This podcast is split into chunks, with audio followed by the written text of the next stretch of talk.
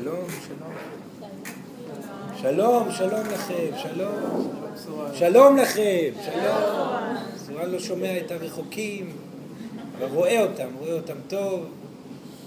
סורן מאוד שמח להיות פה היום. חסר מישהו שם במעגל? עוד מעט. אפשר, אבל אם אין מישהו בכיסא, אז אפשר, חשוב לנו שיהיה סגירה אנרגטית, בשביל שכל האנרגיה תעבור במעגלים, כן? ולא תתפרץ החוצה, בסדר? אם אין ברירה, אפשר לשים קריסטל אם יש, אם אין קריסטל, זה לא נורא. קריסטל זה טוב גם, זה סוגר מעגל, קריסטל זה ישות חיה, לכן אנחנו נוהגים לשים קריסטלים במקום שחסר בן אדם. שים קריסטל, הקריסטל כבר יעשה את שלו. איך אתם מרגישים טוב? כן, סורן מאוד שמח להיות פה היום. יש כאלה שמרגישים טוב וכאלה שלא מרגישים טוב, זו תקופה כזאת. אפשר לקבל את זה, זה חשוב, לקבל גם את הקושי, כן? תקופה אינטנסיבית שמגיעה, היא אפילו עוד יותר ממה שהיה עד עכשיו, ואתם לאט לאט לומדים, שלום, שלום. לאט אתם לומדים להחזיק מעמד בתקופה הזאת, וזה יעבור, בסדר? סורן מבטיח, התקופה העמוסה הזאת, לא, זה לא נכון להגיד שהיא תעבור. אתם הולכים ומתחזקים, כן? מי שנשאר בחיים בתקופה הזאת, הולך ומתחזק. מי שלא נשאר בחיים בתקופה הזאת, סייד שלו, התחזק מספיק. זה בסדר גמור, החיים, המוות, כל הסיפורים שמגיעים, לא מגיעים, הפחדים, הדילמות עם הזוגיות, הרגליים, עם הכסף, עם הכלכלה בעולם, עם המחלות, הפחדים לגבי האהובים, הכל טוב, זה הכל חלק מהחיים, וזה בסך הכל חיים. ולא צריך לקחת אותם ברצינות גדולה מדי, חשוב לדעת שזה חיים יחידים מתוך רבים שרובכם עברתם, ויש לכם את הזכות לבחור בעוד חיים כאלו, ולמה לא? כי העולם הזה מאוד יפה בסך הכל, אם יודעים להפוך אותו ליפה, וסורן בטוח שיהיו פה רבים, אנשים שאפילו יושבים כאן בכיתה, זאת כאן ובמקומות אחרים, יהיו הרבה אנשים שיחליטו החלטה לבוא ולשפר את העולם הזה. וסורן שמח על כך, כי ככל שיש אנשים יותר שמחליטים את ההחלטה לשפר את העולם הזה, הם נמצאים במסע הפנימי שלהם לשיפור העצמי, כן? כי הדרך היחידה לעזור לעולם הזה, זה בעצם לעזור לעצמכם, כן? זה בעצם להגיע למקום שבו אתם חשים מאושרים, וככל שאתם מאושרים ומאושרות יותר, כך טוב קורה בחייכם שלכם, וכך טוב אתם עושים לאחרים, לא בכך על ידי מעשים, אלא רק על ידי נוכחות, כי לשנות אחר אי אפשר, אפשר אתם להיות משונים, אם אתם תהיו משונים, אחרים ישתנו גם כן, כן? חשוב להיות משונה, כי אם אתם משונים, זה אומר שאתם עושים עבודה, לא צריך להתלבש מוזר, זאת לא הכוונה, אבל לצאת מהנורמה, האומללה שמתהלכת בעולם הזה כבר עשרות אלפי שנים, ואין ספק שאתם ניצנים ראשונים של משונות ושינוי, שאתם צריכים להתמודד עם זה גם, כן? זה לא פשוט להיות כל כך שונה, לבוא ולדבר על דברים לא הגיוניים, לקחת את החיים בקלילות פתאום, לא לראות אותם כהדבר החשוב ביותר מהבחינה הזאת שיש דברים שמעבר, להאמין באמונה שדברים טובים יקרו, לרפא בעזרת מגע, זה מאוד משונה, מאוד משונה לרפא בעזרת מגע. גם על זה סורן ידבר היום, אבל תהיו משונים, אל תתביישו בשוני שלכם. אדם רוחני הוא אדם משתנה, ואדם משונה הוא אדם שמשתנה. מי זה אדם משונה? אדם משונה הוא אדם שקשה להקל אותו, כי אי אפשר להבין מה קורה איתו, הוא כל הזמן משתנה, כן? יש באיזה מקום רע, כי אדם הוא לא בריא בנפשו, בוא נאמר את זה, אבל סורן מדבר על שוני מאוזן, כן? וזה סורן רואה בכם יותר ויותר נציגים של השוני הזה, וזה קורה בכל העולם, וזה מאוד מעודד אותנו. כי הדור שלכם, במיוחד של הילדים הצעירים פה, הוא דור שעושה שינויים רק בנוכחות שלו, כן? ושלא נדבר על הדור שמגיע עכשיו לחיים האלו, עם רטט כל כך גבוה, הדברים שאנחנו מדברים עליהם פה, הם יודעים אותם, הם צריכים לדעת אותם ולהיזכר על ידי הנוכחות שלכם, אבל הידע הזה כבר קיים. אנחנו אופטימיים לגבי העולם, כן? אנחנו אופטימיים לגביכם, רק צריך להמשיך עוד קצת, לא להיכנע.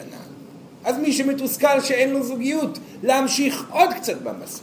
ומי שמתוסכל שאין לו בייעוד ברור, להמשיך עוד קצת במסע. עוד קצת, זה כבר יגיע. מתי זה יגיע? זה יגיע. כן, צריך לעשות עבודה עצמית. אך העבודה העצמית הראשונית שצריך לעשות, היא לא להיכנע אנרגטית וליפול עם הראש מתחת למים ולטבוע בסערה. להחזיק את עצמכם מעל, כל אחד עם הדילמות שלו, כל אחד אל מול הפחדים שלו, להיות אדם שמצליח להתמודד. זה רוחניות. האדם הרוחני הוא אדם מתמודד עם החיים. האדם הלא רוחני יכול להיות, להכיר הרבה מאוד תורות רוחניות, לדעת בדיוק מה זה צ'קרה, ולדעת בדיוק את השמות של האלוהים, ולדעת הרבה. כל עוד האדם לא מתמודד, שלום, כל עוד שלום, שלום, שלום. האדם לא מתמודד, הוא בהכרח אדם לא רוחני. לכן ישנם אנשים שלא עוסקים ברוח, שמבחינתנו מוגדרים מאוד רוחניים. כי הם אנשים מתבוננים, משתנים ומתמודדים.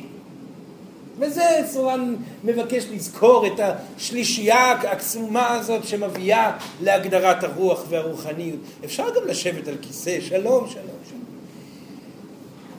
אמר סורן קודם, אדם שמשתנה, קודם כל מתבונן, מזהה את המקומות שבתוכו עדיין לא הושלם המהלך הרגשי שאותו הוא צריך להשלים, משתנה ומתמודד.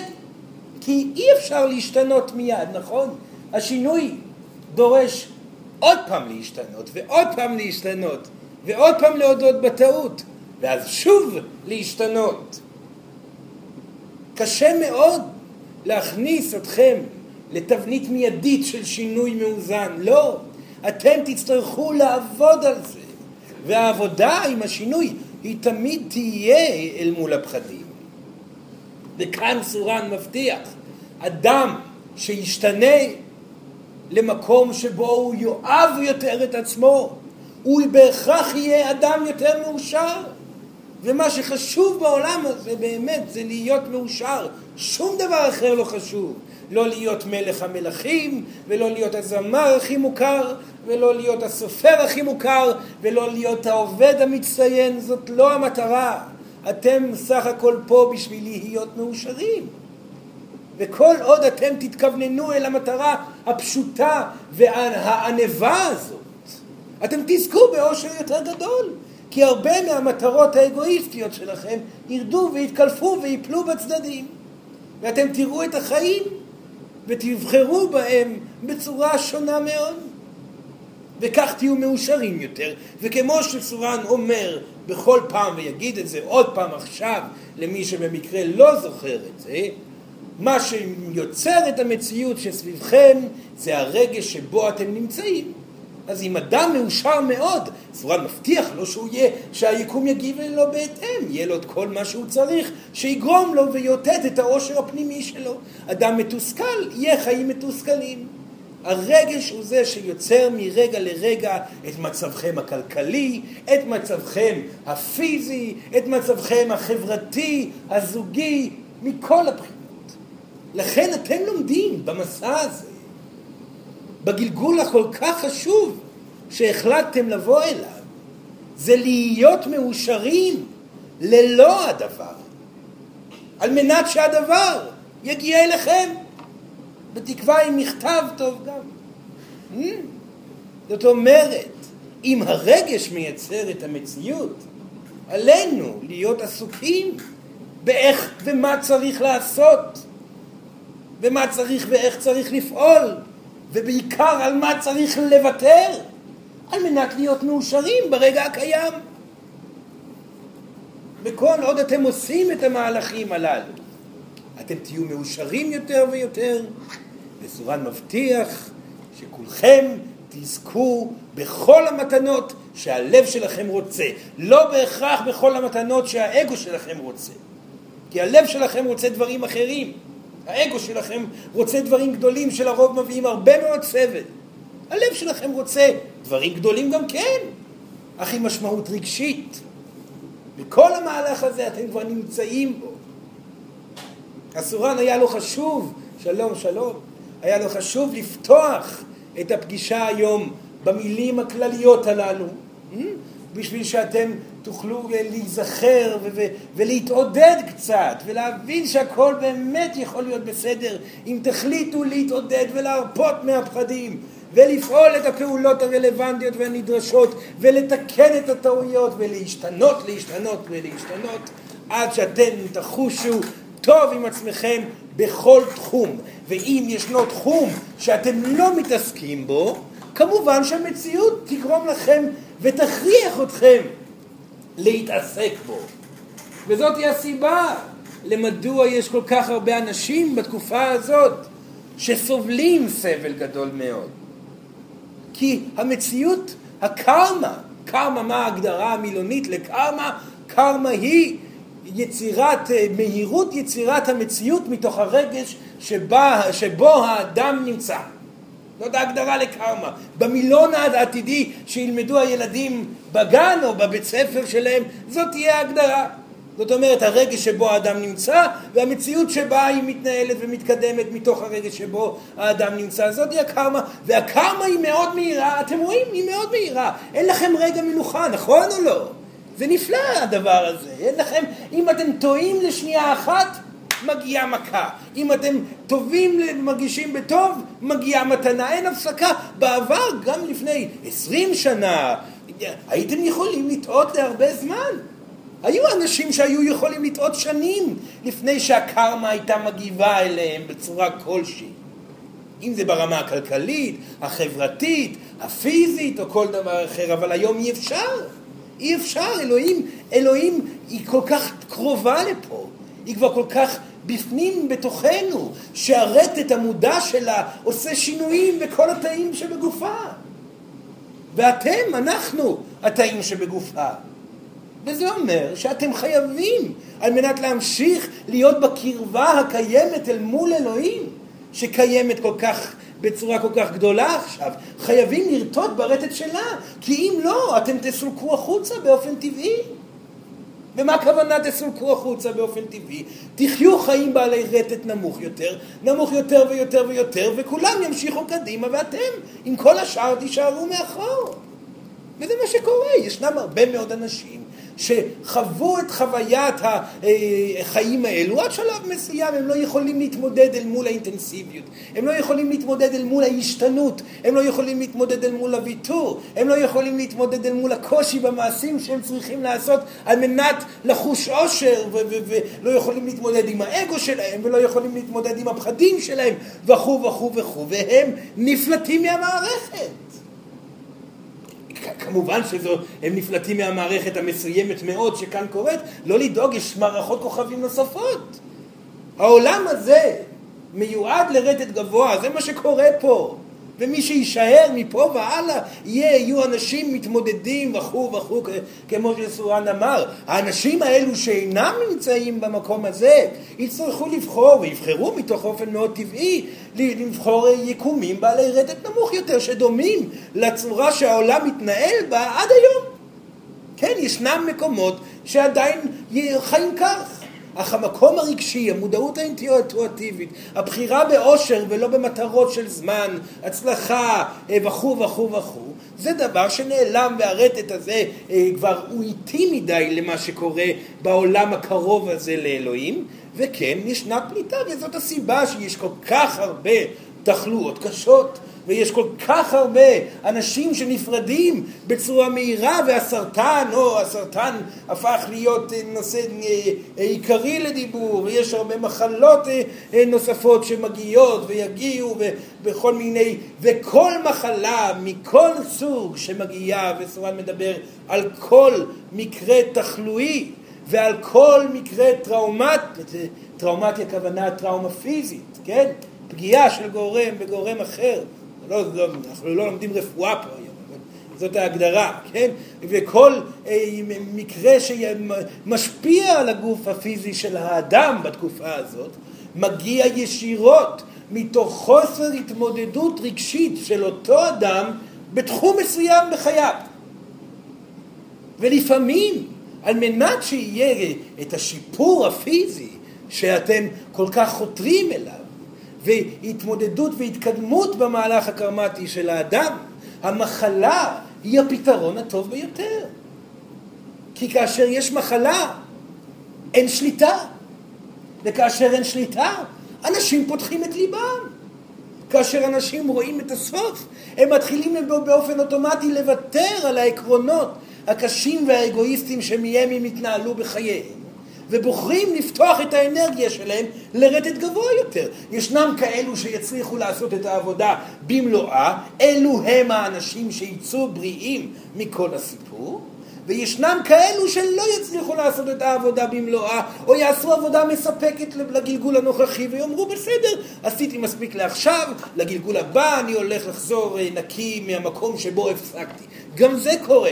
הרבה מאוד אנשים שנפטרים ממחלות ותחלואות סופניות בתקופה הזאת, הם אנשים שהיו זקוקים להתנסות הקשה של המחלה בשביל לפתוח את ליבם, להשיל שריון, לפתוח את היכולת האינטואטיבית שלהם, לדבר אהבה, להכיל קרבה וויתורים מפה ועד הודעה חדשה שהם עשו, וכן עשו את העבודה בזמן מאוד מהיר, על מנת שהגלגול הבא שהם ילכו אליו יהיה בעל רטט גבוה יותר.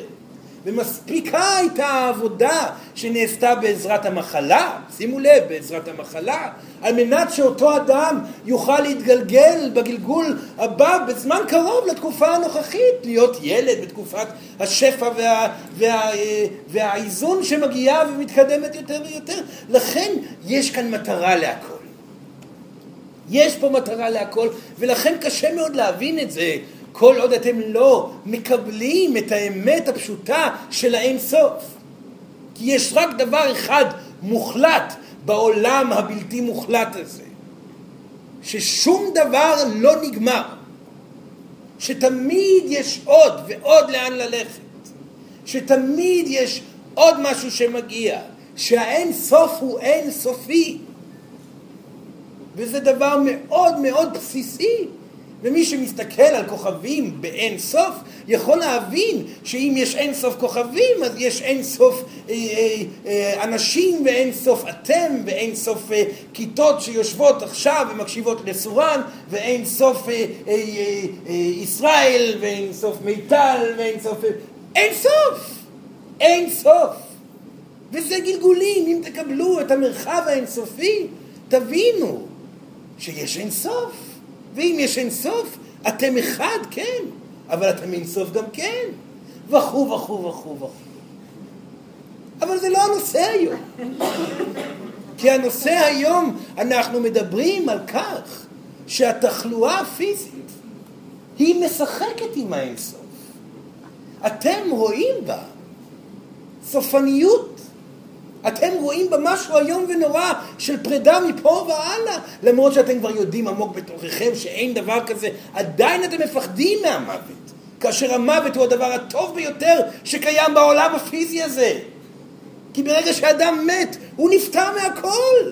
אם הוא עשה עבודה מספיק טובה בעולם, וכולם פה בחדר כבר זכיתם, זורם מבטיח לכם, זכיתם בתובנה הזאת שאחרי המוות שלכם אתם תהיו משוחררים למקום מופלא, ואתם תשתחררו ותצחקו ותצחקו, וואו איזה כיף לי.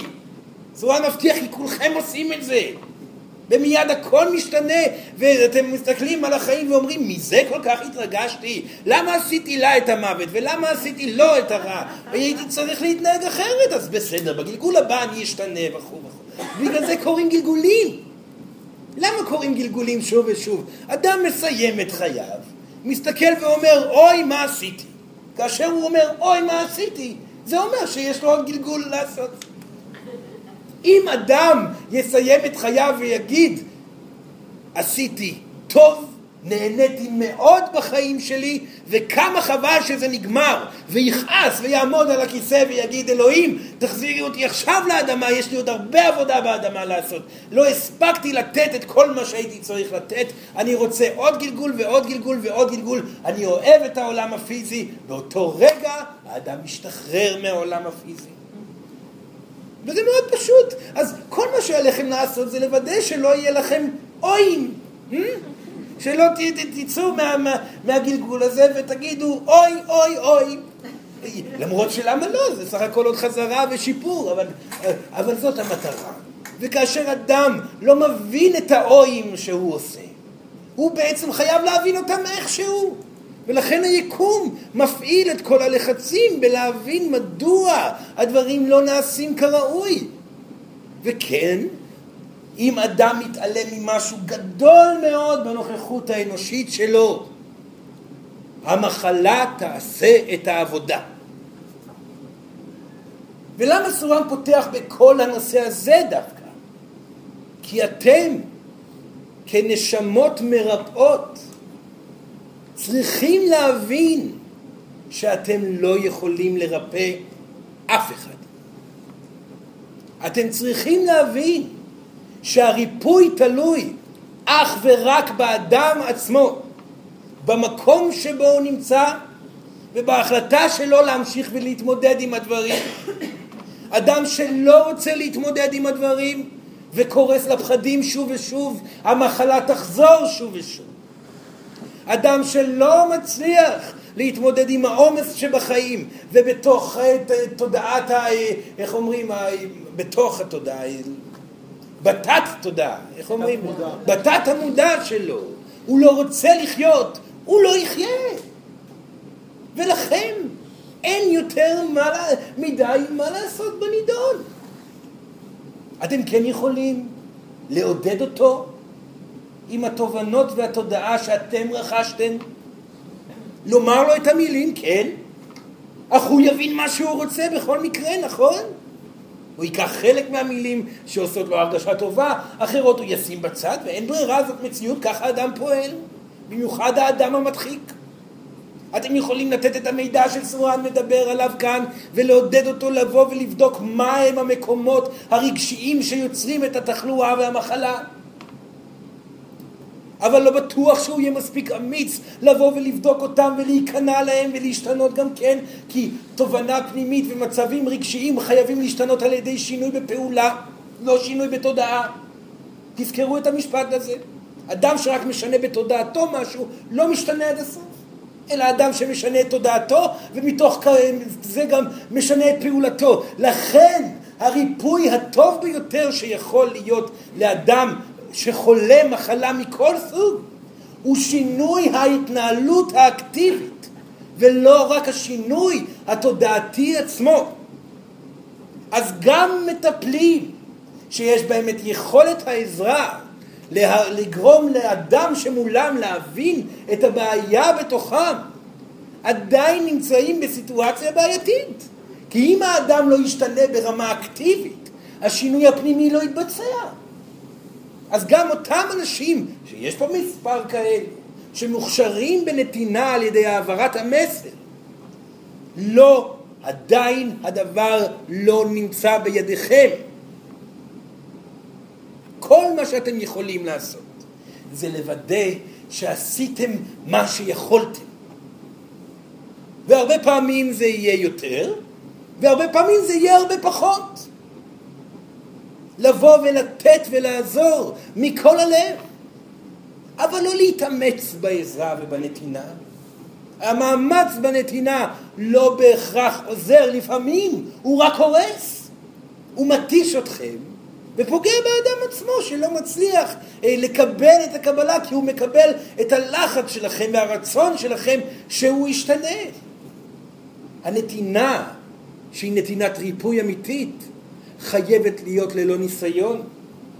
היא צריכה להיות מתוך הבנה מוחלטת שהנשמה של האדם בוחרת להיות במקום שבו היא נמצאת. חמלה על המצב שאותו אתם כבר מכירים, כי עברתם אותו בעבר. אם זה בגלגול קודם, או אם זה בגלגול הנוכחי. וההבנה שאתם יכולים לדבר, אך לא יכולים לשכנע.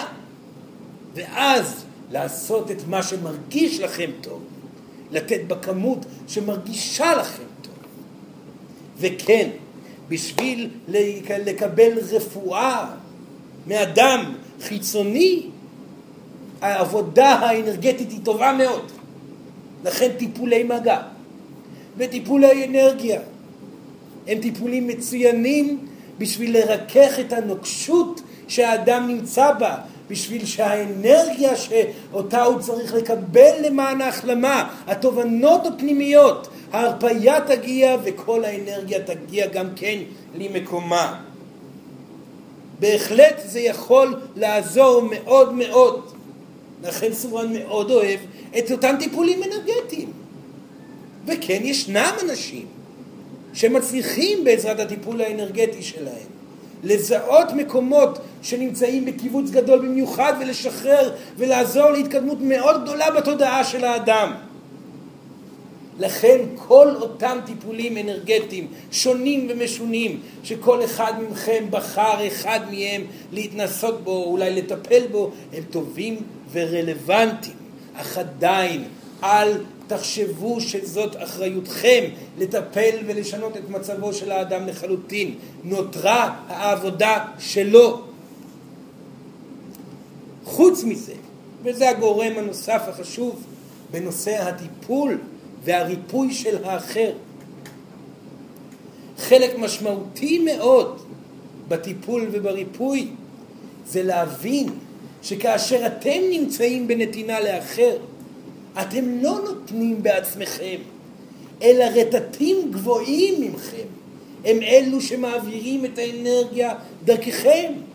אתם כלי, ונוהגים הרבה אנשים להשתמש במושג הריפוי הזה, יהיה כלי, תהיה כלי, אל תנסה לעשות את זה בעצמך, תהיה כלי של אנרגיה גבוהה יותר. זה משפט מאוד מקובל, אך אנשים עדיין לא מבינים את המהות שלו. המהות היא מאוד פשוטה. כאשר אתם מטפלים באדם אחר, הישות שלכם משתמשת בגופכם הפיזי על מנת להעביר את הרטט הגבוה שלה דרככם. אנחנו הישויות הם אלו שמעבירים את האנרגיה הגבוהה, וככל שהרטט גבוה יותר, כך יש אפשרות לריפוי ברמה גבוהה יותר. זאת אומרת שככל שאדם מבין את המערך הפשוט שהוא בעצם כלי ולא מרפא בעצמו, כך יש יותר אפשור לרפא את האחר. אך על מנת להגיע למצב שכזה, האדם המרפא חייב לוותר על כל הקולות של האגו בתוכו. אני המרפא, אני מרפא טוב, אני אעשה טוב, אני, אין אני. מה שיש פה זה להיות נוכח, להעביר מידע, לגעת נגיעה ולהתפלל תפילה מאוד מאוד גדולה אל עבר האנרגיה הגבוהה יותר. והכי גבוהה, לא אל סורן, אנחנו שליחים של האנרגיה הגבוהה ביותר.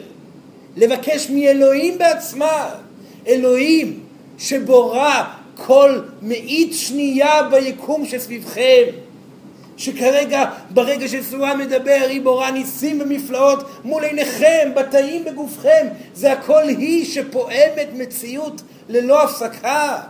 האם יצור מופלא שכזה, שהיא חלק ממכם וכולנו חלק ממנה, לא יכולה לרפא את הגוף של האדם הזה? כמובן שכן. לכן ככל שאדם יותר מאמין ומבקש בקשה שלווה ומאוזנת, עם אמונה מלאה בכל תא בגופו באמת הזאת. אלוהים שיוצרת את הכל, תרפאי את האדם הזה דרכי. מגיע לו להירפא, הוא עשה את העבודה שלו. ואז בעזרת המילים הללו אתם תיפתחו לאנרגיה גבוהה יותר, ותרגישו את כולכם, אתכם מלאים בחיוניות, מלאים באנרגיה של שלווה ואיזון. התאים שלכם ייפרדו ברטט גבוה יותר, ודרככם יעבור אנרגיה עצומה, שתעבור דרככם, תעבור דרכנו בתור ישויות ומלאכים, או איך שתקראו לנו, ותגיע ישירות מהאלה. אך אדם חייב להיות ללא אגו בשביל להצליח לעשות את זה, ולכן הוא לא יכול להתפאר בשום דבר, כי זה לא הוא עושה שום דבר, וזאת האמת המוחלטת. כי אם תשאלו את סורן האם הוא ריפא אי פעם מישהו, סורן תמיד יגיד לכם שלא, זאת אלוהים שריפא. ואם תשאלו את הילד שסורן נמצא בתוכו אם הוא ריפא אי פעם מישהו, אז הילד יגיד שלא, כי זה סורן הוא זה שריפא.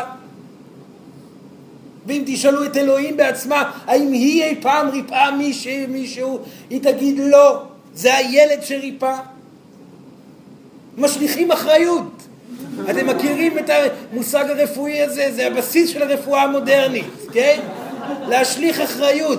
זה דווקא מקום נכון לעשות את זה ברפואה האלטרנטיבית, להשליך את האחריות, כי זאת אמת. ברפואה המודרנית קצת פחות. אז אם כבר הגענו אל הרפואה המודרנית, האם יש מקום בכלל לרפואה המודרנית? התשובה היא מוחלטת שכן. מדוע? הרטט הפיזי האנושי במודעות שבה אתם נמצאים לא יכול להתכחש לעובדה שאתם מחוברים לגופכם הפיזי ברגע הקיים בצורה טוטלית. קשה לכם להיות עדיין בתודעה המלאה שגופכם הוא לא שלכם, שהוא מיוצר ברגע אחד מתוך הרגע שבו אתם נמצאים. אתם יכולים להבין את זה. אתם יכולים להבין את זה שהגוף שלכם הוא כמו אוטו שהנשמה שלכם נוסעת בו. אבל לא מצליחים להטמיע את זה גם ברמה הרגשית. לכן ההתבוננות הפיזית החומרית היא מאוד מאוד חשובה. ואדם שלא מסכים לתת לעצמו להיות מטופל ברפואה המערבית נמצא בבעיה. בדיוק כמו אדם שלא מסכים לעצמו להיות מטופל ברפואה אלטרנטיבית. וכאשר שואלים את סורן מי הרלוונטי שיעבוד ויטופל ברפואה אלטרנטיבית או ברפואה המערבית, סורן אומר חד וחלק, אדם שמתנגד לעבור טיפולים ברפואה המערבית הוא המערבית, זה מה שאומרים? לא מערבית. המערבית, כן. הוא בהכרח האדם שצריך להיות מטופל ברפואה המערבית. אדם שמתנגד לרפואה אלטרנטיבית הוא בהכרח האדם שצריך להיות מטופל ברפואה אלטרנטיבית. מדוע? כי האגו שלו נמצא שם, וכנראה יש לו פחדים שנמצאים עם באובדן שליטה על הגוף שנמצא בתוך הרפואה המערבית, או עם באובדן שליטה הרגשי שנמצא בתוך הרפואה האלטרנטיבית. לכן הם עובדים ביחד, וחייבים לעבוד ביחד. הרפואה האלטרנטיבית תתפתח גם היא על ידי הרפיה וההבנה שלא הכלי שהאדם לומד הוא זה שמרפא, אלא גם ההתנסות עם הכלי שהאדם לומד, אך בעיקר היכולת האמונה וההבנה של הסיטואציה הרגשית שלכם אל מול המטופל. והרפואה המערבית תקבל יותר ויותר את העובדה שיש מעבר לגוף וחומר, ותקבל יותר ויותר מידע מתקדם טכנולוגי בשביל לרפא דברים פיזיים כאלו ואחרים, וביחד על ידי עבודה רגשית, רפואה אנרגטית ורפואה מערבית מדויקת, שכרגע סורן חייב להגיד שאתם מאוד לא מפותחים בדבר הזה ברפואה המערבית. ניתוחים זה דבר מאוד מאוד פרימיטיבי. לדוגמה, יש דרכים, וזה יגיע בעתיד, ימצאו את הדרך לרפא דברים פנימיים ברפואה מערבית, כן, אך לא על ידי דברים מאוד קשים של חיתוך וביטור וכל מיני דברים. זה יגיע, סורן מבטיח, אל תדאגו. יש הרבה מה לגלות ברפואה המערבית, ויש הרבה מה להרפות ממחשבות מיותרות, שתדעו לכם, אתם ברפואה המערבית שלכם יכולים לעשות כבר ניסים ונפלאות, לייצר איברים פנים, לחדש אדם שלם, ממש כך. ואתם עושים לי את הסיפור כל כך גדול, אוי ואבוי, אנחנו משחקים אלוהים, אתם סך הכל שמתם איברים אנושיים בתוך אדם אנושי. החלפתם אדם באדם, לא קרה כלום, הנשמה נשארה אותה נשמה. אז הלב, אין לכם בעיה לקחת את האוטו ולהחליף לו מנוע כי הוא התקלקל, וזה לא בעיה מוסרית, ודווקא לגוף שלכם יש בעיה להחליף את הלב, שיהיה לב חדש שמיוצר בתוך מעבדה או כל מיני, זה דברים מפותחים שסוף סוף קורים. סוף סוף אתם מתחילים להבין שהגוף אפשר לשנות אותו. וכן, אנשים יחיו בזכות הרפואה המערבית הרבה יותר זמן. סורן מדבר על עשרות שנים יותר כבר בגלגול הנוכחי שלכם. ומדבר אפילו על מאות שנים בהמשך. סורן בתקופת חייו שלו, שהטכנולוגיה הייתה מפותחת בהרבה מהטכנולוגיה שבה אתם נמצאים היום, שבה גם היה את כל התחלופה של האיברים, והיה ניתוחים מתקדמים שלא נעשו בעזרת כלים כאלו. אנחנו חיינו 200-300 שנה, תלוי בקרמה. וכך זה גם יחזור אליכם. אז תתחילו לסדר את הביטוח שלכם. סורן צוחק, זה ממש לא נכון מה שסורן אמר עכשיו. צריכה להיות הרפאיה והכל יהיה בסדר גם מהבחינה הזאת. אבל זה לא הנושא. הנושא שלנו מדבר על ההרמוניה שקיימת בין הרפואות השונות, שביחד מתאחדות אל מול השינוי והמהלך הרגשי שהאדם צריך לעבור על מנת לצאת מהמקום הפיזי הקשה שבו הוא נמצא. וכן, יש כאבים גדולים מאוד, אז תניחו את היד, תעבירו אנרגיה, זה יעזור. אך עדיין תשכנעו את האדם להמשיך את התהליכים ברפואה המערבית. ואם הוא מסכים ויכול גם לאפשר לעצמו ליהנות מהרפואה האלטרנטיבית, לעשות את זה גם כן. יהיו פתוחים לכל הצדדים. הרבה מהתחלואות מגיעות בגלל הפחד מאובדן השליטה באחד הצדדים של הרפואות שסורן דיבר עליהם. וכן, זה באמת עוזר לאדם חולה לקבל את כל האפשרויות הללו. עכשיו, הרפואה חייבת להיות מגובה, ככה אומרים מגובה, כן? חייבת להיות מגובה במודעות שהאדם החולה יכול וצריך לרפא את עצמו. והריפוי העצמי הוא כבר לא עניין שלכם. אבל סורן כן היה רוצה שאתם בעצמכם תדעו לרפא את עצמכם. כי ריפוי עצמי זה דבר מאוד מאוד חשוב. איך ריפוי עצמי נעשה? דבר ראשון, מהתבוננות על המכאוב והדילמה שיוצרת הבעיה הפיזית. מה הכוונה? בכל כאב פיזי שאתם מרגישים, תמון בתוכו גרעין רגשי. ועליכם להגיע אליו בתור צעד ראשוני לריפוי הפיזי שלכם. איך מגיעים אליו? מבררים עם עצמכם מהי התחושה שהתחלואה מביאה איתה. לדוגמה, יכולה להיות תחושה מתחת לכאב, מאחורי מסך הכאב, תחושה של כעס מאוד גדול, או תחושה של בדידות עצומה, או תחושה של פחד מאוד גדול ממה הולך להיות בעתיד ודאגה. התחושה קיימת, וכל אחד מכם יש לו נטייה פיזית מסוימת לתחלואה מסוימת. כאשר אתם מרגישים אותה ברמה הפיזית, כואב לכם במרפק, עשיתם טעות, כימטתם את היד, עשיתם תאונה עם האופנוע, כל דבר. גם אם חטפתם מכה מחבר. תבדקו מה הרגש שעולה מהסיטואציה. האם יש פה פחד? האם יש פה אובדן שליטה? האם יש פה כעס מאוד גדול שרוצה להתפרץ? האם יש פה עצב תאומי? תזהו את הרגש עצמו. וחשוב מאוד לפני הכל, כאשר אתם מזהים אותו, לתת לעצמכם להתמסר אליו. כי ההבעה הרגשית שאתם תניחו לעצמכם לבכות, לכעוס, לדאוג או כל דבר אחר, זה יהיה צעד ראשוני במהלך של הריפוי הפנימי. ולאחר מכן, אחרי שאתם תדאגו, תבכו, ללא ידיעת הסיבה, אתם לא צריכים לדעת מהי הסיבה שהרגשתם כך וכך וכך. תיתנו לעצמכם לאבד את השליטה עם הרגש. אל תחשבו מדוע הרגש קיים.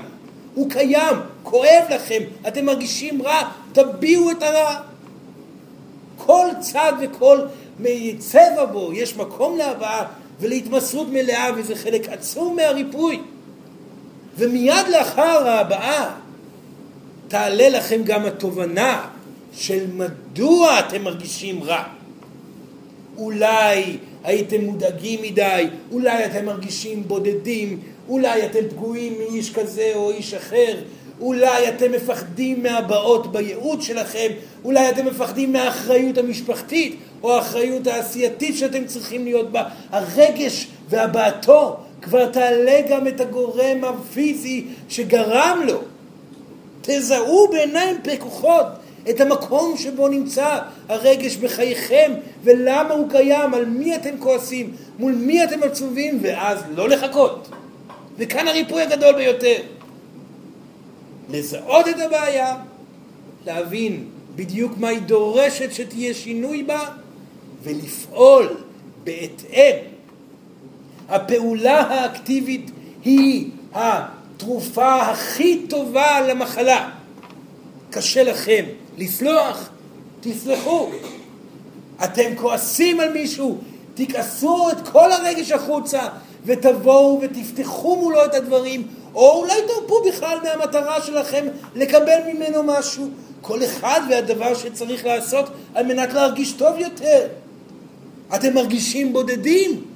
אז או שתקבלו עליכם את העובדה שאתם בודדים וזה מה שקרה וכך יהיה תמיד, אם זה יגרום לכם הרגשה טובה, וברוב המקרים זה יגרום הרגשה טובה, או שתחליטו החלטה לבוא ולהתמודד אל מול פחדי הבדידות, להכיר בני זוג, לפתח ולפתוח את הלב וללמוד אהבה מהי, וכו וכו וכו. כל תחום רגשי יש בו אפשרות של שינוי על ידי הפעולות האקטיביות שאתם יכולים לעשות בעולם הזה. זה נפלא, זה כל הדבר המופלא שהוא העולם הפיזי. תחשבו על זה, כל בעיה אתם יכולים לפתור. להביע את הרגש, לזהות את המקור ולהשתנות ברמה מעשית.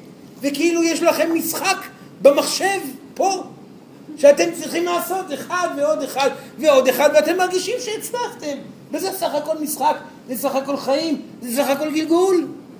אז ללכת ולהתנסות בלהתקרב לאישה יפה, וללכת ולסלוח לאבא למרות שהוא לא מבין כלום והוא לא רואה שום דבר, לבוא ולוותר ולהרפות ולסלוח לו אם זה הדבר שכל כך מכאיב לכם, וללכת ולקחת אחריות על העבודה אם זה הדבר שהכאיב לכם, או למצוא עבודה חדשה, או ללכת ולעשות את הבירוקרטיה שכואבת לכם אם זה הדבר שהכאיב לכם. פעולות אקטיביות משפרות את המצב הרגשי, וזה שווה החלמת הגוף. ואתם יכולים לעשות את זה. וכן, אתם יכולים לעשות את זה לבד, וכן, חשוב גם להיעזר באחרים. ללמוד לקבל אנרגיה, לקבל טיפולים. זה מאוד מרענן שמישהו מעביר את אלוהים דרכו אליכם. ואם אין מישהו, לבקש שאלוהים תגיע דרככם אליכם גם כן, זה גם אפשרי. שימוש בכלים והתמדה בניצחון הפחדים. הרפואה קיימת, וכן היא תלויה בכם בלבד, היא עצמית שלכם. אתם בתור מרפאים עשו מה שאתם יכולים ללא ניסיון יותר מדי, ואפשרו לאדם לראות את כל הצדדים שאולי גורמים למחלה, וביחד תבדקו איתו מה הדברים והמצוקות, תעזרו לו לזהות את המקור, וכך אותו אדם יכול להחליט החלטה ולהשתנות בפנים, וזה גם ישנה את הבחוץ. זה סורן מבטיח. הכל נמצא בידיים שלכם, גם בתחום הזה, אבל אתם לא לבד. תעזרו גם בנו. אנחנו מנסים לומר לכם את הדברים, ואנחנו אומרים לכם אותם הרבה פעמים, ואתם לא מקשיבים, ועדיין דואגים ושואלים שאלות ובודקים בדיקות וחושבים על מה אתם רוצים להשיג וכל מיני. לא, יש תחלואה, תבקשו ממנו את התשובות, אנחנו ניתן לכם. אל תחתרו לעבר הידיעה, לעבר המטרה הבאה או כל דבר אחר. אל תתעלמו גם מהכאב. אנחנו נבוא וניתן לכם. תנו לנו לטפל בכם. תאמינו בנו. אנחנו באמת כאן הרבה יותר ממה שאתם כאן. זאת האמת. אתם מפוזרים מפה עוד הודעה חדשה. אנחנו כאן. רוצים לתת לכם ולעזור. עברנו כבר את כל מה שאתם עוברים בחיים שלכם. זאת הסיבה שאנחנו נמצאים במקום שבו אנחנו נמצאים. אנחנו יודעים מה אתם עוברים. גם לנו כאבה הבטן, וגם לנו כאב המרפק והברך. גם אנחנו איבדנו חברים טובים. גם אנחנו כעסנו ופחדנו על כלכלה ובדידות. כולנו עברנו את הכל. אך בתקופה ההיא המידע שסורן מדבר עליו היה מאוד נגיש. סורן יש לו משהו להגיד לכם. גם בתקופה הזאת המידע הולך להיות מאוד נגיש. ואתם יכולים להשתמש בו. הוא בחינם. אתם תוכלו לשמוע אותו שוב ושוב, כי הוא מגיע מכל קצוות העולם. באלפי דרכים ושפות שונות. תתמסרו לידיעה, הקשיבו ללבכם, תהנו מהחיים, ואם אתם לא נהנים תבדקו למה ותפתרו את הבעיה. אלוהים ברגע שבעיה נפתרת היא מחבקת אתכם שוב, והחיבוק שלה הוא מלא בשפע, איזון ובריאות וצחוק עד השמיים. תאהבו את עצמכם. אתם נפלאים ומגיע לכם את כל הריפוי. בסדר, זה מספיק עכשיו. סורן, גם מים בבקשה. שאלות, שאלות, שאלות, שאלות, שאלות. כל מה שאתם רוצים יכולים לשאול. כן? כן.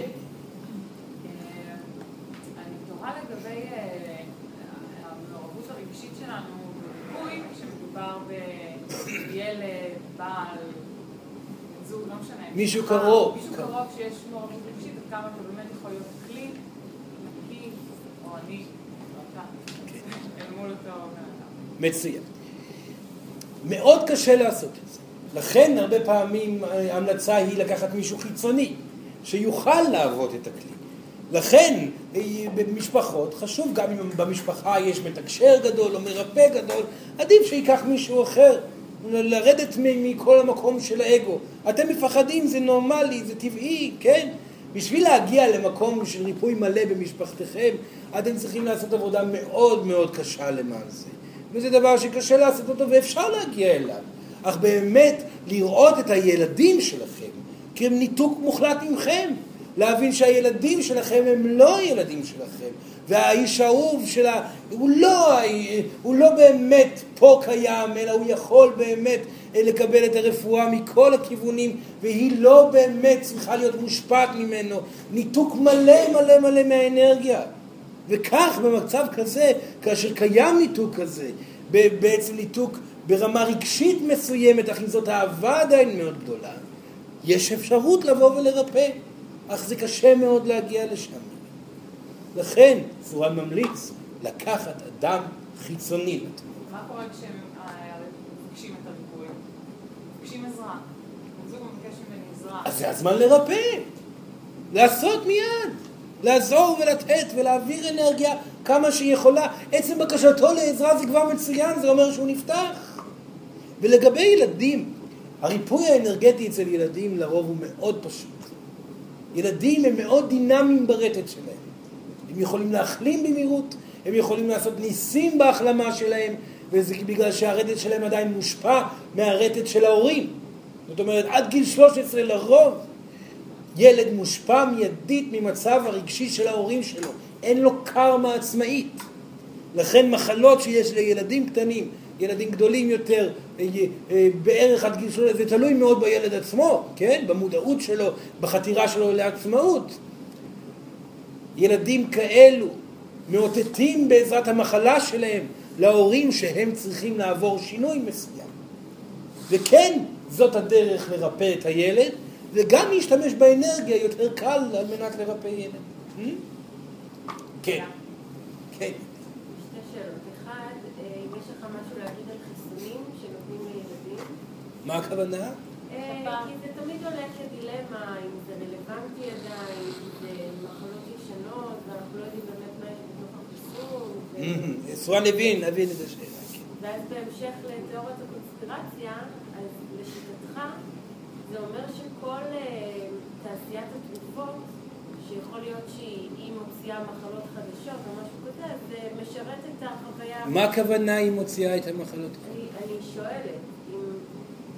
הרי נוצרות מחלות חדשות. שיש אדם שיוצא את המחלות. לא, לא אדם. לא אדם.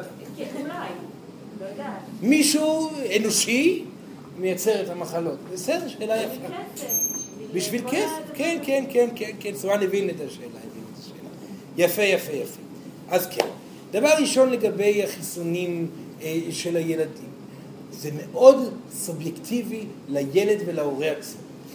הכוונה היא, הורה שמרגיש שמדויק לו, שמתוך חוסר פחד, הוא מרגיש לנכון לא לחסן את הילד. נכון לא לחסן את הילד. הורה שמרגיש שמתוך חוסר פחד, הוא דווקא מרגיש לנכון כן לחסן את הילד, שיחסן את הילד. האמת היא שילדים לא כל כך מושפעים באנרגיה מהחיסונים האלו, וכן מאוד מושפעים באנרגיה מהחיסונים אם ההורים מתנגדים אליהם באופן עקרוני. לכן, אדם שעקרונית לא מחסן את ילדיו מתוך היגיון רוחני, סורן היה ממליץ ליתר ביטחון שיחסן אותם. כי הוא מאיים על המצב האנרגטי של הילד, הוא מפוחד מאוד. אז הוא עקרוני, עיקרון שווה פחד, כן? ואדם שיותר מדי סומך על הרפואה, וכן, מיד לחסן, כי אז כנראה הוא גם מפחד, הוא בעצמו צריך להגיע. לכן כל מקרה הוא סובייקטיבי. סורן ממליץ לכם לקחת את הילדים לרופא שרואה דינמיקה רחבה יותר, ולזהות מה הם הדברים המדויקים, ולכם לחסן, והוא גם יאמר לכם, הבחירה היא שלכם. וזאת האמת, הבחירה היא שלכם, ולהמליץ את ההמלצות, ואז יהיו מתוך כל החיסונים מספר שכן ומספר שלא. ישנם כאלו שיגידו לא להכל, ישנם כאלו שיגידו כן להכל. בכל מקרה, כל עוד אין פחד בגופכם, הילד יהיה בריא. בסדר? העניין הוא מאוד מאוד סביב ההורים. עכשיו, לגבי תיאוריית הקונספירציה, של יצירת מחלות, זה נכון שהמין האנושי יצא מחלות, המון מחלות, כמעט את הרוב המחלות, כמעט את רובם, הוא יצר בהחלט את המחלות האלו, אבל זה לא בהכרח היה מניסיון מקדים, כן? זה היה טעויות. מה הכוונה טעויות? היו טעויות של מפגשים שחיידקים ממקומות אחרים בעולם, שמוטציות שנוצרו, דברים שנגעו ללא שליטה. זאת אומרת שבסופו של דבר מי שמייצר את המחלות זאת אלוהים. ופשוט החוסר הסדר גרם בכך שאנשים הגיעו מאירופה להודו ברחו, ופתאום הביאו חתול לפה ושואל, היה בלגן, הבלגן יצר מחלות, זה לא בשליטת האנשים עצמם. אז זה דבר ראשון. כן, יש שהתיאוריה של הקונספירציה היא נכונה, בכך שישנם מחלות שהן לא מסוכנות כל כך, שעושים מהם סיפור מאוד מאוד גדול בשביל שיהיה רווח כלכלי. זה סורן כן מסכים. היה מחלה, שפעת כזאת, זה, חיה משוגעת, כל מיני דברים שהיו. מחלות שהן קיימות, הן קיימות מאוד, אבל הן לא באמת היו מסוכנות. היה כאן אפשרות להרוויח הרבה כסף, ועשו את הרווח הכלכלי בנושא הזה. ישנן מחלות שהן פחות מסוכנות ממה שחושבים, והרבה מהחיסונים באמת הם גם למחלות האלו לא רלוונט. זה מאוד תלוי במקרה, לכן האינטואיציה פה היא מאוד חשובה אל מול הדברים. וכן, מחלות תקשורתיות, שפתאום כל העולם עומד על רגליו, כי 3 אנשים בסין מתו משפעת החזירים, כאשר עוד בינתיים באותו זמן מתו 20,000 אנשים ברחבי העולם משפעת רגילה. זה לא כל כך הגיוני, נכון? אז הרפואה משתמשת, הכלים משתמשים, התקשורת היא כלי, כן, לעודד מחירות גם בתחום הזה. הם לרוב מוודאים באמת שהחיסון לא פוגע ועושים כסף טוב ומרגיעים את אז זה כן. וצריך לבדוק בכל פעם, פשוט תסתכלו על כמויות המוות. אם כמות המוות היא לפי הגדרה לא מגיעה למצב שמדובר פה על, איך נקרא מחלה, מגפה, זאת לא מגפה. יש הגדרות מאוד ברורות. אז אם התקשורת אומרת מגפה, אבל הכמות היא פשוטה וקטנה, זאת לא מגפה. אל תתייחסו לזה כמגפה. תהיו עצמאיים בגישה הזאת. אבל לאט לאט זה גם מתאזן. אנשים כבר לא כל כך נהנים לעבוד על כולם. זה יוצר קרמה קשה, זה עושה מחלות קשות. אז עדיף לא לעבוד על כולם בשביל כמה שקלים. נכון? אז סורן מאמין שגם בזה הפתרונות יגיעו. טוב? כן. כן. יש לי שאלה. אם למשל חייב לי הראש, מה יותר נכון לעשות? לקחת כדור או תרופה שיעבירו את זה, או להישאר עם הכאב, לחשוב, או למה? שאלה טובה. דבר ראשון, לשתות מים. בסדר? כי 90% וכמה ממקרים של כאב ראש, בעיקר אצל נשים, וסורן מדבר עליה באופן ספציפי גם, חסר מים בגוף. לשתות הרבה מים, הכאב יעבור. בסדר? הדבר השני, כאב ראש מגיע מדאגה מיותרת. אתם לא צריכים יותר מדי לכאוב בשביל לדעת שאתם מודאגים. בסדר? אז אם אתם מודאגים, תיקחו אקמול ותחשבו על הדאגה ותביאו את הרגש עצמו מבלי כאב ראש. אל תיקחו 20 אקמול. קחו אקמול אחד, בסדר? תרגישו טוב בלי כאב ראש, תוכלו להביע את הדאגה החוצה ולעשות את המהלכים הרגשיים גם מול זה. לא צריך לסבול כל הזמן. לסבול זה לא, במיוחד אם הרפואה כבר נתנה פתרון, לא יותר מדי לקחת תרופות כאלו ואחרות. אך אם כואב פה, כואב שם, אפשר להיעזר בתרופות האלו. הן תרופות יפות מאוד, קיבלתם אותן בתקשור, לא בצורה אחרת. אז הן טובות. אנטיביוטיקה הגיעה בתקשור, כן? לא בצורה אחרת. כל תרופה הגיעה בתקשור. אז זה אומר שיש בהם גם מהרוחניות. רק לא להתקבע עליהם ולהיכנס למחשבות שזה הפתרון, או להתמכר אליהם, כמובן שלא, ולחשוב פעמיים אם נכון או לא, כן. אבל כל דבר שמגיע, שעוזר לאחר, הגיע ברגע אחד של גאונות ושלווה ואיזון רוחני, שאותו אדם היה בו ונתן את המתנה לעולם. בסדר? אז כן, אפשר לקחת את התרופה ולחשוב את המחשבה בראש פחות כואב. ולעבור את התהליך, אבל לא להתעלם וללכת. להגיד, כואב לי הראש, למה אני מודאגת? למה אני מודאגת? אז אני רוצה לבכות, אני אבכה עכשיו, בסדר. עכשיו אני אעשה מה שצריך לעשות בשביל לא להיות מודאגת. לפתור את הבעיה, לומר את המילה, או רק ללכת וליצור משהו, או כל דבר אחר. בסדר? מצוין. כן, כן. אולי 2 השאלה הראשונה, זה הרעיון שלה הגיע למקום שבו אני כבר לא מבקשת כלום מאלוהים. כן. בתוך הדבר הזה שבעצם, נגיד בריפוי, אני פונה לאלוהים ואני מבקשת עזרה. בחיים פונים לאלוהים, בכל תחום. אז איך מיישבים את באמת ההתבגרות הזאת להגיע למקום שאוקיי, אני לא רוצה ממך כלום שלום. כן.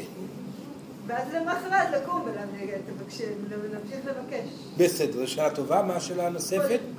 קודם זאת. זו שאלה שלא נוגעת לכולם פה, כן? אבל סורן יגיד את זה בכמה מילים.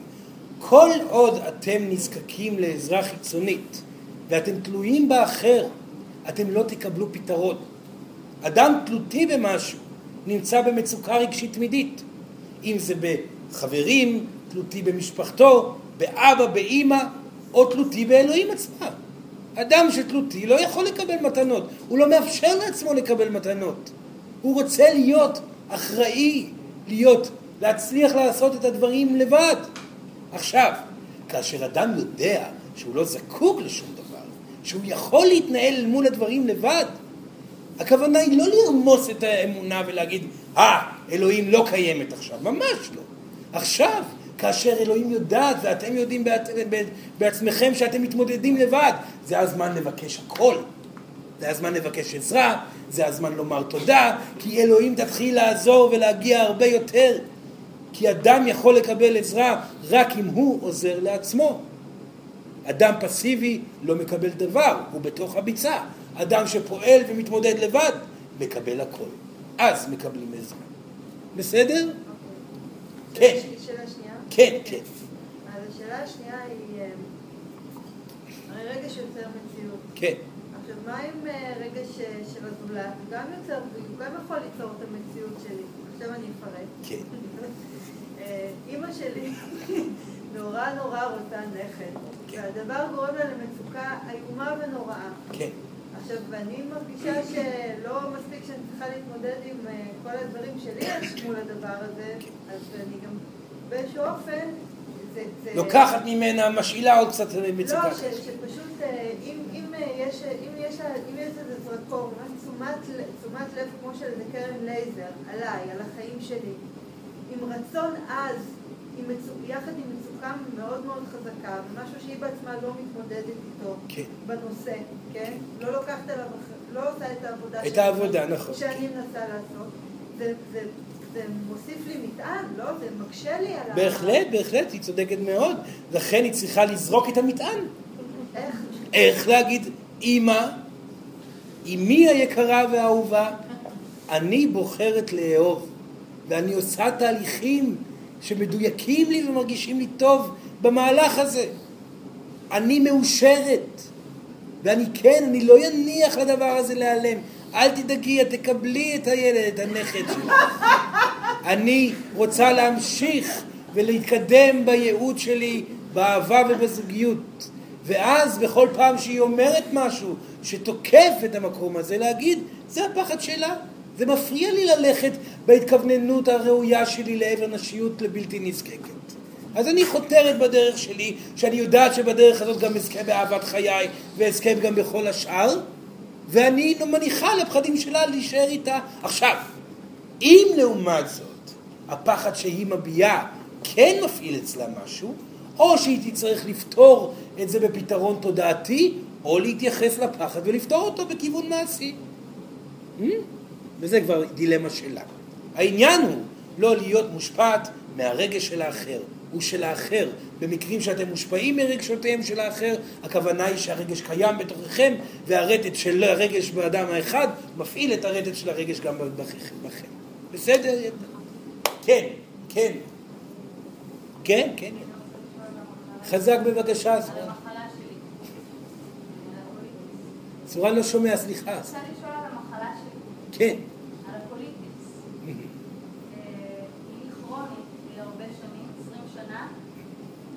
לזהות כל הזמן את הרגש וכל הזמן לפתור אותו, איפה זה... היא מכרונית. סורן לא שמע את המחלה, סליחה. קוליטיס. מה הכוונה? יש מילים אחרות לזה? כן, דלקת במעיים. איך השם פעם נוספת של המחלה? של המחלה, אז נועה סורן מכיר. המחלה. קוליטיס. קוליטיס כדי. בסדר.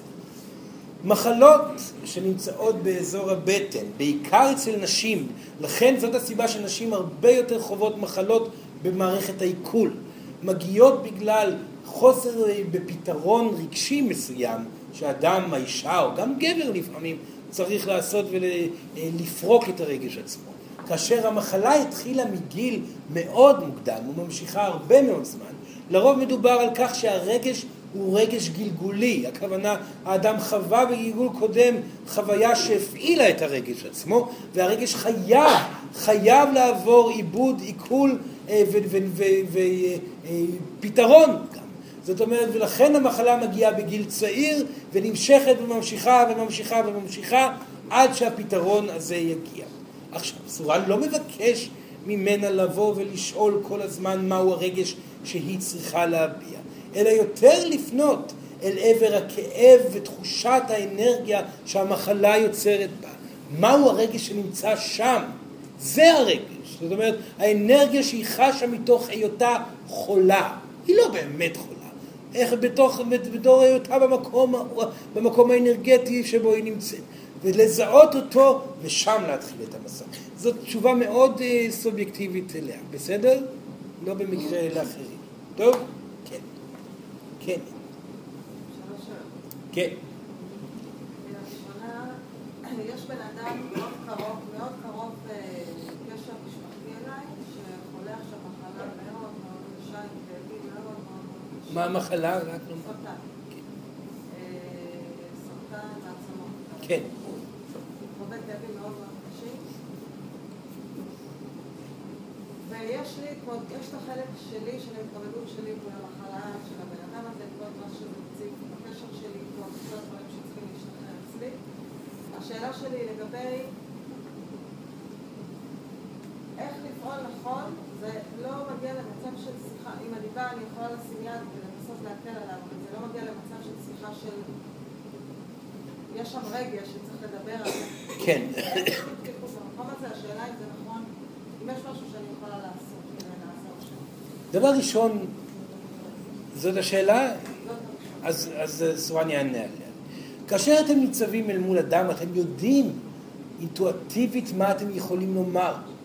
אתם יודעים מה אתם יכולים לפתוח.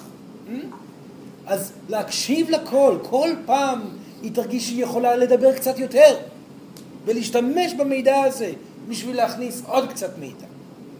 עכשיו, לרוב מסרטן בעצמות מעיד על שנאה וחוסר אהבה עצמית תאומית. סרטן בעצמות מגדיר לרוב חוסר אהבה עצמית איומה ונוראה. זה סורן רוצה שהיא תדע. והמידע הזה היא יכולה לבוא ולפתוח כל פעם קצת. זה לא אחריותה, העיקר שהיא תרגיש שהיא עשתה מספיק. אם היא מרגישה התנגדות, להרפות מהמעשה. אם היא מרגישה פתח, להיכנס עוד קצת. מה כבר יקרה, זה כבר תלוי באדם עצמו, לא בשום דבר אחר. להניח יד, לעזור, להציע ריפוי אנרגטי, זה גם טוב, זה גם יעזור לפתוח את האוזניים לעוד ועוד מידע. בסדר? כן. מה אני עושה עם זה שלפעמים אני מרגישה שאני לא עושה מספיק ואז השאלה של השמיים, זה בסדר, לא בסדר. אם היא חשה אשמה, עליה לזהות האם האשמה הזאת מגיעה מתוך דיוק. זאת אומרת, היא צריכה לעשות יותר, ורק אם היא תעשה יותר, אז היא תרגיש טוב יותר, ולרוב זה התשובה. אז עליה קודם כל לבדוק. אם היא תעשה, היא תדע, עשיתי מספיק, ואז היא תוכל להרפות בשקט. עצם זה שהיא לא ניסתה, זה יוצר אצלה את הבעייתיות. מספיק שתפתח את הפה ותשאל מה שלומך, איך אתה מרגיש, ולמה אתה חושב, ומה אתה... קצת, ואז היא תגיד, הגעתי לקיר. עשיתי מספיק, תודה. להגיע לקיר לפני שמניחים. אז האשמה יורדת, כן? שתי שאלות שהן קשורות אחת לשנייה. יש לי תופעה בעור שזה כמו אלרגיה. כן. שאם רופא אומר שזה אלרגיה. כן. השאלה הראשונה זה מה זה אלרגיה? כי זה לא מחלה, זה לא כאב, זה לא איזושהי תגובה. כן. פיזית חשיפה למשהו שהוא סתם פנימי, אני לא יודעת. נכון. וגם מה זה? אני יודעת שיש שם רגע שהאם זה אותו יחס למחלה שאין בה כאב או אין בה, זה לא מחלה שמוגדרת כמחלה. כן, כן. כן.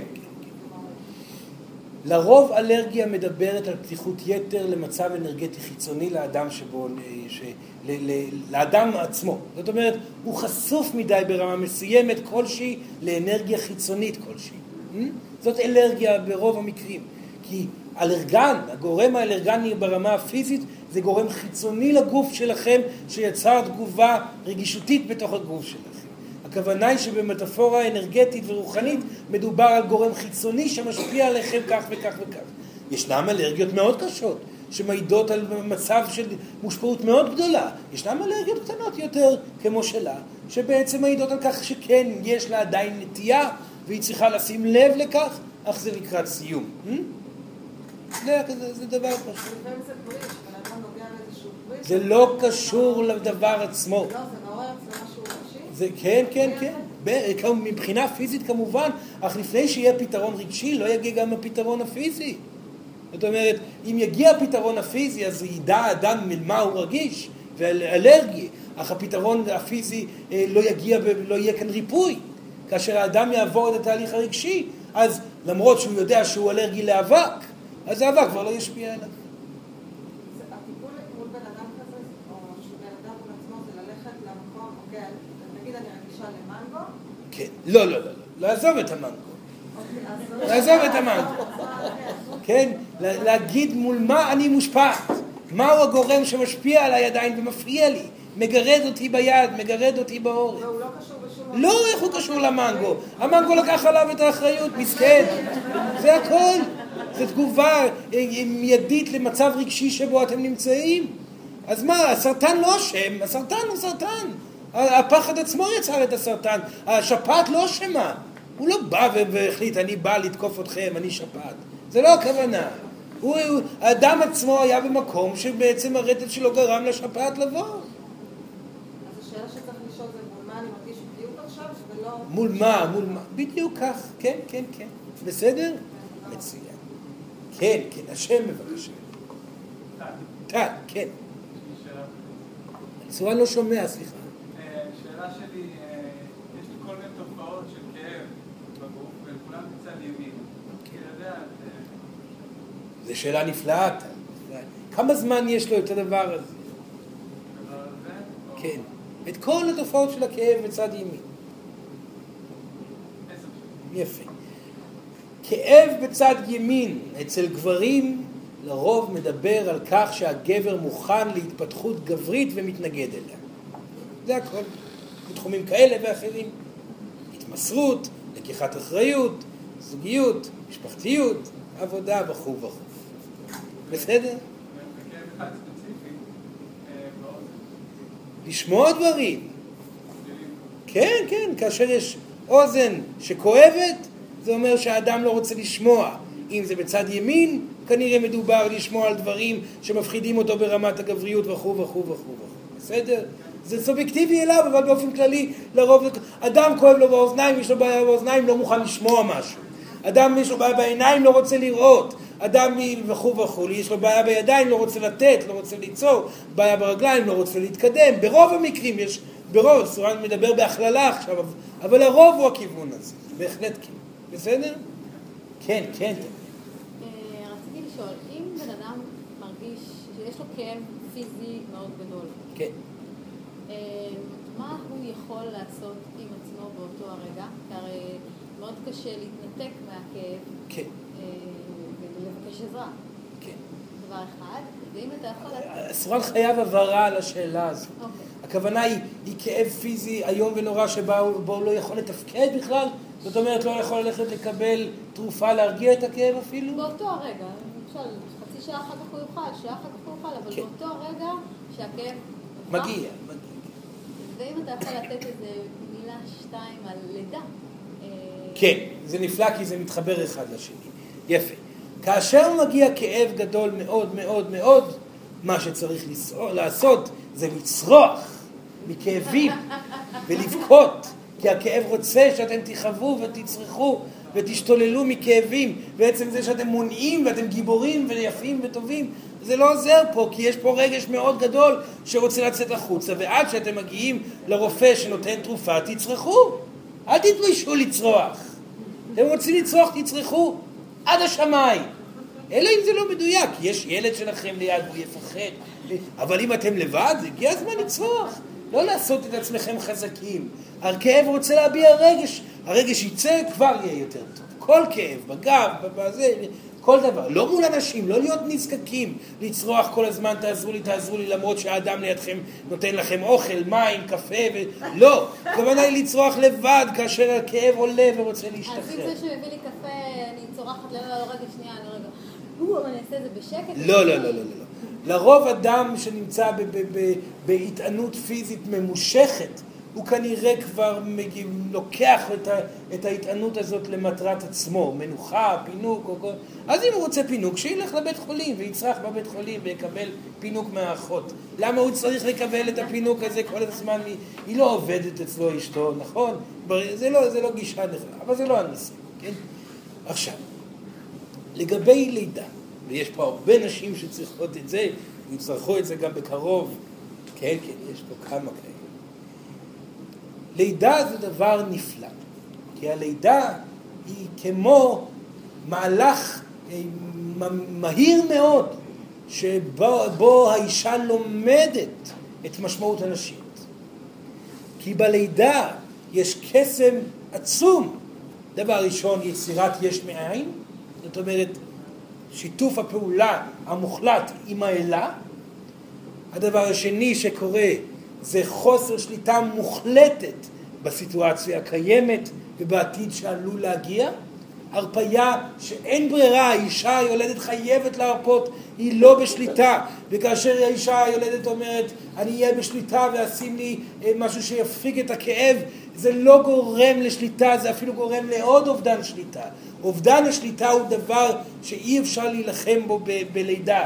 וזה דבר נפלא, כי כל אישה צריכה ללמוד בשלב מסוים בחייה, להרפות לחלוטין משליטה ולהיות נוכחת לחלוטין ברגע הקיים.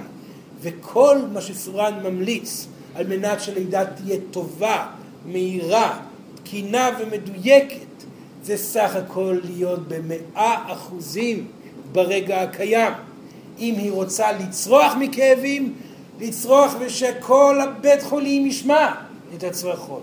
להשתולל ולצעוק ולבכות ולכעוס וכל מה שיעלה למעלה, נוכחות מלאה עם הרגש ולא להתבייש לרגע אחד. לאז לאחר מכן לחוש את תחושת ההקלה, זאת תהיה אופוריה בשבילכם, זאת תהיה מתנה. כל פעם אחרי כאב שכזה אתם תרגישו שקיבלתם את המתנה הגדולה ביותר בחייכם. הצבעים השתנו בחדר, הגבר שלכם יראה גבר סוף סוף, הטעם של השוקולד יהיה טעם של שוקולד.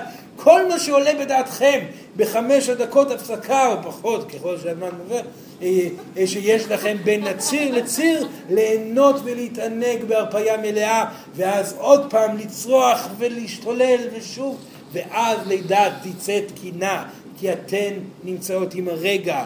אל תנסו ללמוד את הדרך ללדת בצורה, איך אומרים, באורגזמה, או כל מיני כאלה. אני רוצה ללדת באורגזמה. את לא תלדי באורגזמה. מי יולדת באורגזמה? יש פה ושם אישה שיולדת באורגזמה. זה לא בהכרח טוב, כי כנראה בתחומים אחרים היא יולדת באמת. אז אל תנסו כל כך לרצות את הדבר הטוב ביותר. תהיו עם עצמכם לחלוטין. סורן מבטיח שככל שתהיו עם עצמכם, כך הלידה תתקדם, תעבור ותהיה חלקה יותר, מאוזנת יותר, מרתקת יותר, מלמדת יותר, פותחת לבבות יותר, וכו'. בסדר? תודה. בהצלחה. כן.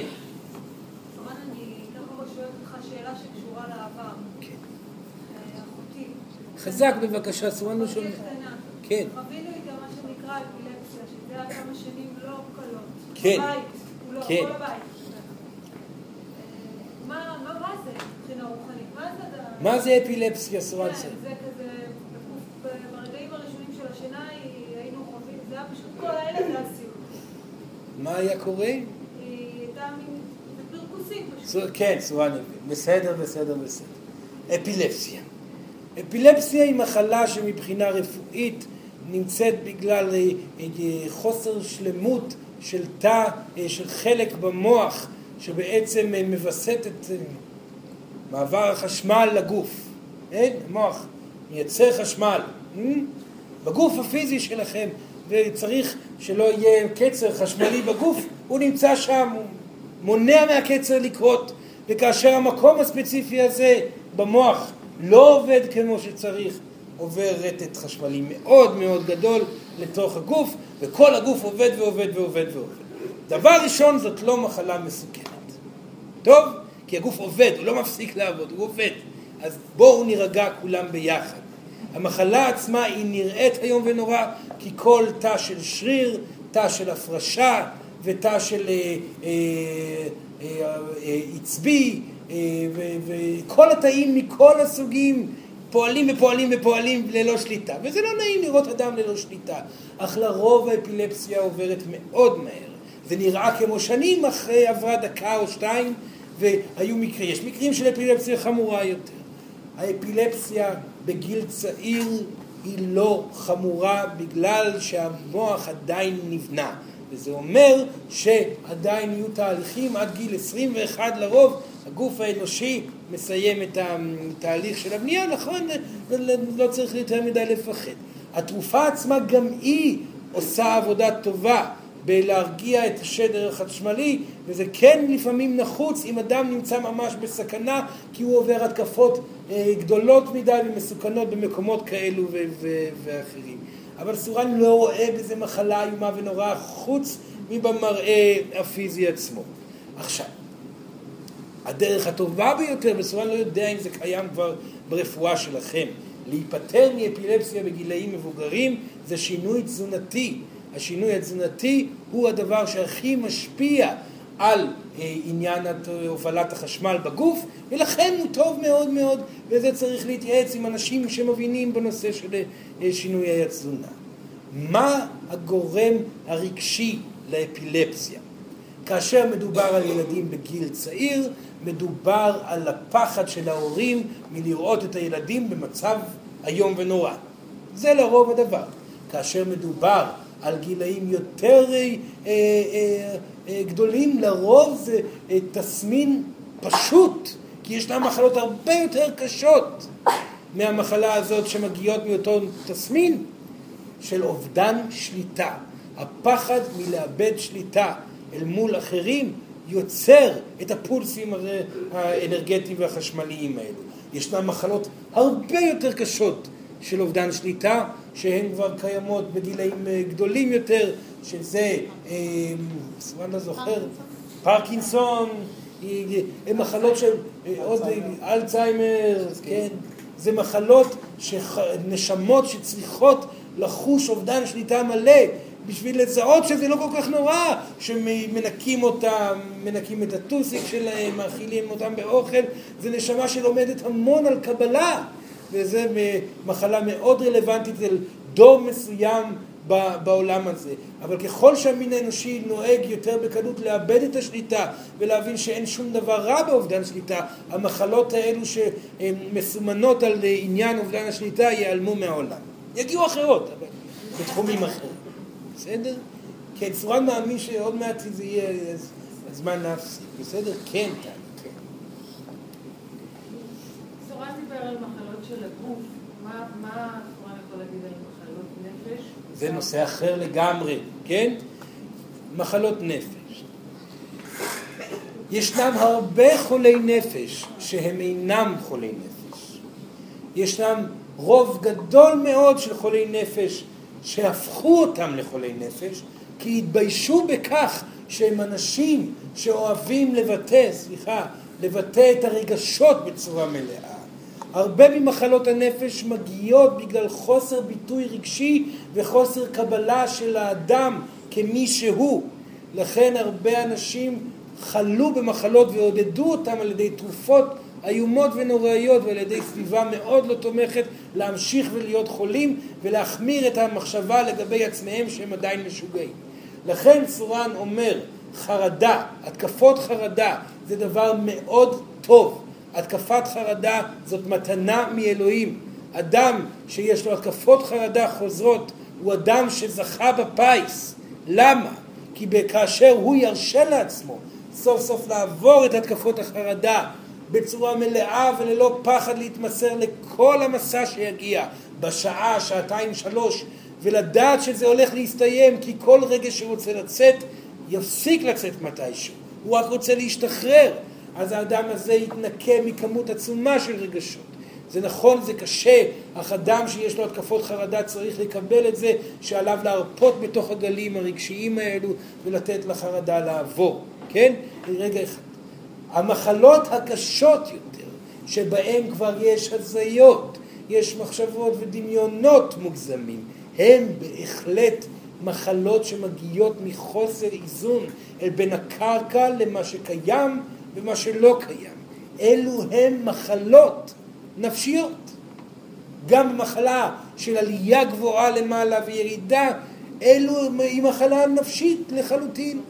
ושם, במקומות האלה, לפעמים לא תהיה ברירה על מנת שיהיה איזון בסיסי לקבל תרופות שירגיעו את האיזון החומרי במוח, ועל ידי זה לאפשר לאדם עצמו להתחיל לעשות את התהליכים האקטיביים שישנו את השינוי הרגשי הנדרש על מנת שהקרמה תשתנה. התרופות הפסיכיאטריות מיועדות לרגיעה שתיתן את האפשרות לאדם החולה לעבוד על הרגש שנמצא כבסיס למחלה הנפשית. בסדר? עוד דבר אחד רק לגבי הנושא הזה של מחלה נפשית. ישנן הרבה אנשים שהם לא חולים בנפשם, אבל הם לא יכולים בהכרח לחיות בעולם הפיזי הזה. הם באו להתנסות מסוימת, עברו את ההתנסות וממשיכים הלאה. כן? זה לא מחלה, זה צורך נשמתי. כן. הרבה שאלות, סורן לא יוכל לענות לכל השאלות. סליחה. כן, שם בבקשה. כן. מה זה? סורן לא מכיר את המילים האלה. אוקיי, זאת מחלה גנטית שהיא פוגעת בריאות ובמערכת העיכול. כן. אז אחד הייתי רוצה לדעת מה זה מבחינה רוחנית. כן.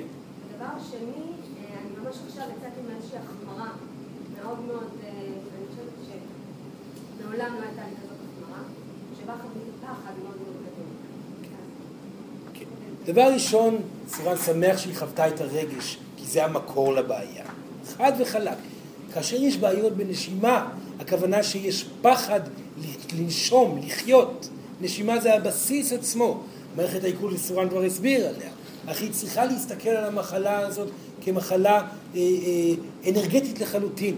וסורן רואה בהחמרה דווקא הטבה. כי עלה בתוכה רגש שהיה צריך לעלות. הפחד שעלה היה צריך לעלות. וסורן מבקש ממנה להמשיך עדיין לבטא אותו, כן? סורן מבטיח שיבוא איזון מתוך זה יותר ויותר. זה נוגע לשני הדברים במקביל. בסדר? זה טוב. וסורן מבקש גם ממנה לשתות יותר מים, זה גם מאוד מאוד יעזור לאיזון שהיא צריכה, ולוודא שהיא נושמת בהנאה. הנה אני נושמת בהנאה. להוכיח לעצמה, אני חיה, אני נושמת בהנאה, פחדתי, עכשיו אני נהנית לנשום. לא לדאוג, הכל בסדר. טוב? זאת שאלה אחרונה, עכשיו סורה מצטער, שאלה אחרונה. כן. בהקשר, אני לילך. כן. מה זה מחלות גנטיות? האם יש מקום למיקסים משפחתיים במחלות שאני מייצרת? כן. דבר ראשון, בהחלט מחלה גנטית קשורה לחיבור של קרמה משותפת שאדם נמצא בה וצריך לצאת ממנה, כן? וזה סימן מאוד חשוב כאשר יש מחלה גנטית כלשהי. הסממן מעיד על כך שיש איזושהי תבנית רגשית חוזרת שממנה היא רוצה להיפלט החוצה בחוזקה.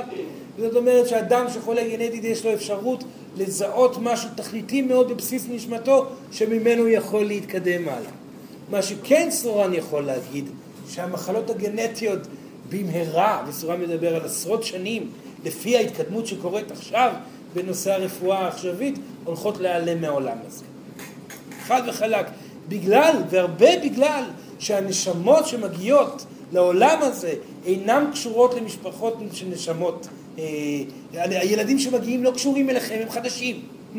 אז המחלה הזאת הולכת, המחלות גנטיות הולכות להיעלם, וגם בגלל שהרפואה המערבית הולכת לעלות על פטנט, כמו שאתם אומרים, כן?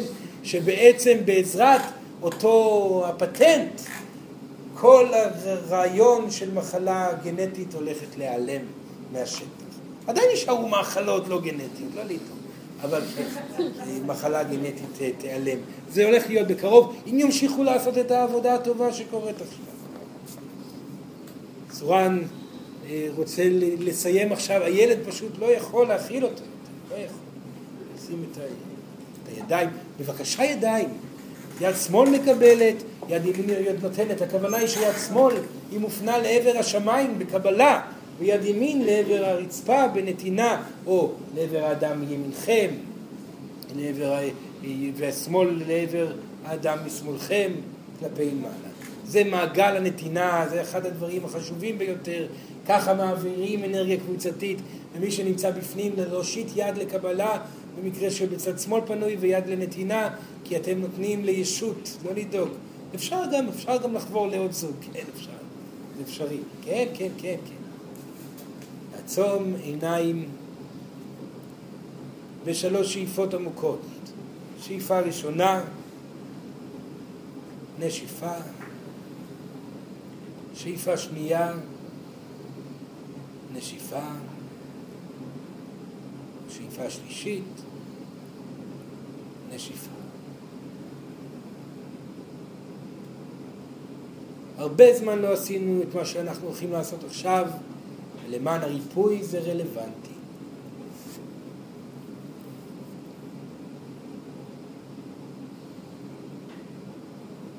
סורן מבקש מכם להרגיש את הגוף שלכם. הבינו שכל הגוף הפיזי שלכם הוא בסך הכל יצירה של הרגש שלכם. הוא לא קיים, הוא מעולם לא היה קיים. הוא יכול להשתנות בערף. ריפוי בכל התחומים יכול להגיע על ידי עבודה נכונה. התייחסו אליו בהתאם. תיתנו לו את הכוחות על ידי התעמלות, יוגה, או כל מיני דברים מודרניים שסורן לא מכיר. תתגברו אותו באכילה נכונה. למי שיש פה אגו בתחום האכילה, זה גם לא בריא. הוא אמור לשרת אתכם. לכן, תיתנו לו את מה שצריך. גם בזה יש אגו. ועכשיו עם כל האהבה אליו, הרפו ממנו לחלוטין. הוא לא קיים יותר. תנו לו להיעלם בחשיכה. המשיכו אל הכיתה עצמה ולכל האנשים שנוכחים בחדר. העלימו גם אותם, הם לא קיימים. הבניין, העיר עם כל האנשים הקרובים, כולם מתכסים בחשיכה. המדינה כולה נעלמת. מדינות אחרות, ערים וגבעות, אגמים, שדות ירוקים, האוקיינוסים הגדולים, הדגים ששם נמצאים, חיות מכל הסוגים, העולם כולו נעלם, אתם איתו נעלמתם. ועכשיו תנו לחשיכה גם לגדול אל כוכבים אחרים. התבוננו ביקום נעלם מולכם. רק חשיכה גדולה נשארת. תנו גם לאלוהים בעצמה להיעלם. אין שום דבר שקיים.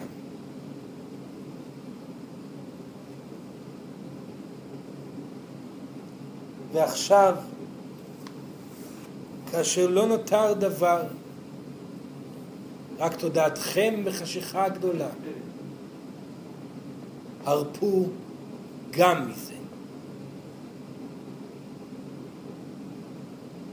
כי רק כאשר אתם מרפים מהכל, אתם זוכים בהכל.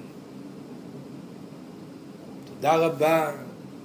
סורן מודה לכם מאוד. בהצלחה, בהצלחה. מי שצריך את סורן, פשוט לקרוא לו. תודה רבה, תודה.